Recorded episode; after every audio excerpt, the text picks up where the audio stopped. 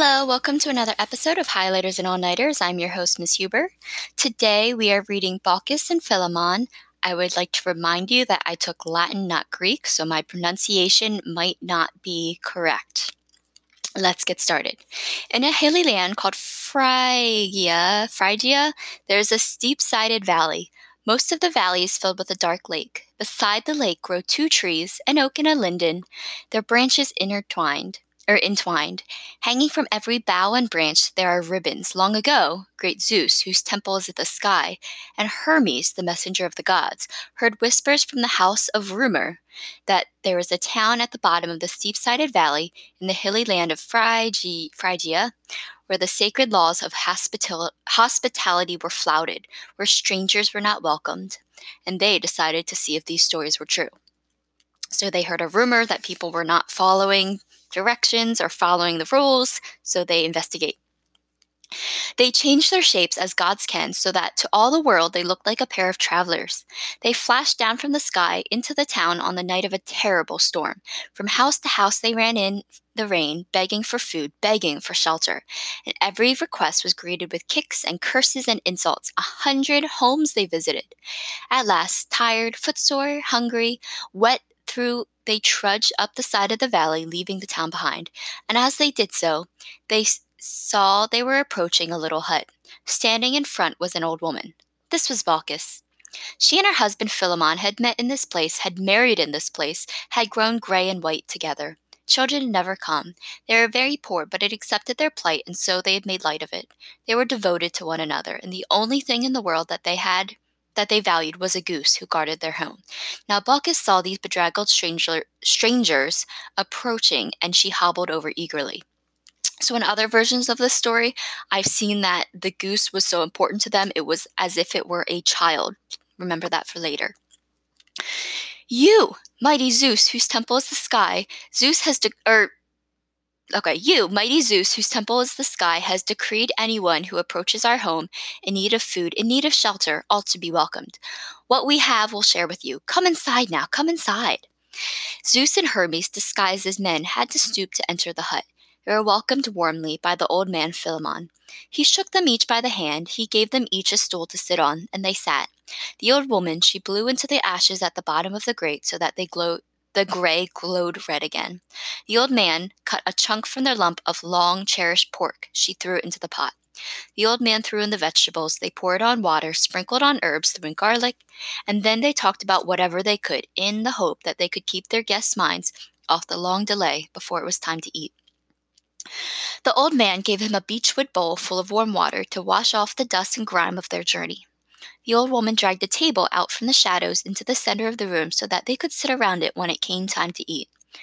One leg was far too short, and the table wobbled very badly, but she kept a shard of tile just for this purpose. She slid it under the short leg. She rubbed the surface of the table with stalks of fresh mint so that it smelled very fragrant. They sat around it. She gave them things to nibble while they waited olives, wild cherries that had been steeped in wine, lumps of cheese, radishes, eggs that had been roasted in the embers. One jug full of wine was all they had. She poured it out carefully between the four of them. They sipped it, making it last as long as they could. Then came the stew, and after the stew they had nuts and grapes and figs and dates and a slice of sweet honeycomb. All through the meal there was talk, there was laughter, and outside the rain came down in black sheets. The woman Baucis looked at the wine jug. She was sure it had been empty, and yet it was full. She poured it out between the four of them, and it was still filled to the brim. She turned to her husband and whispered, These are gods, two of the great Olympian gods here in our home. What kind of meal this what kind of meal was this to give two of the great Olympian gods? We have no choice. Husband, go outside and kill the goose. We will pluck it and roast it in their honor.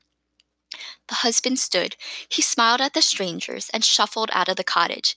Inside the old woman raised her voice, hoping she would she could drown out the squawking and honking of the dying goose. But the old man was old, age had made him slow, and the goose could tell something was wrong.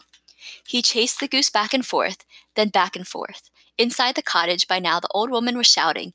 In burst the goose. It took shelter behind the strangers. The two travelers stood. So I just want to pause in our story here and just imagine you have welcomed people into your home.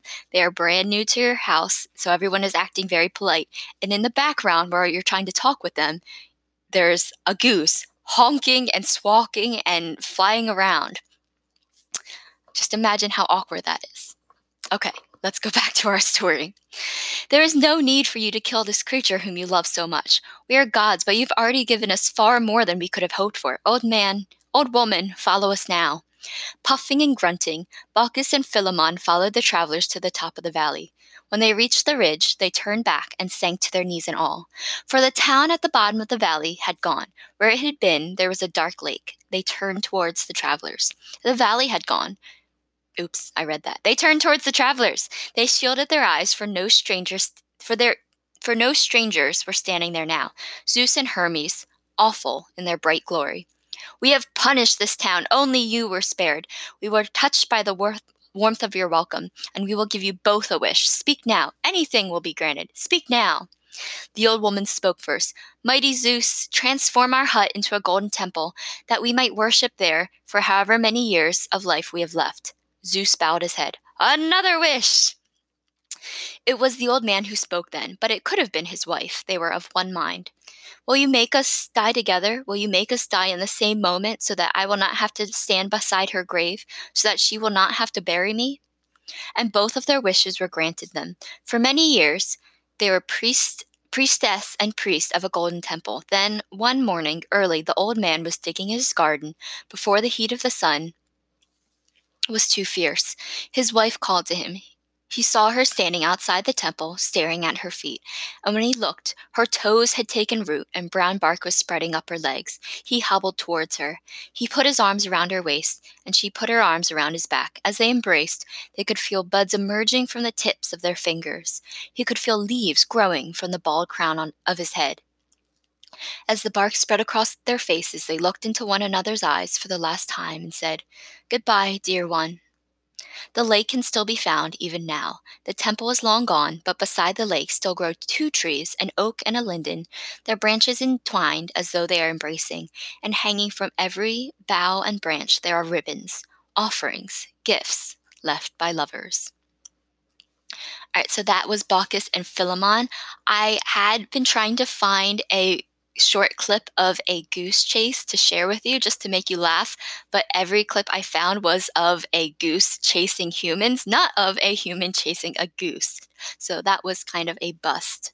Um, I hope you enjoyed this myth of Baucis and Philemon. And good luck with your questions. This has been an episode of Highlighters and All Nighters. I am your host, Miss Huber, bidding you adios, muchachos.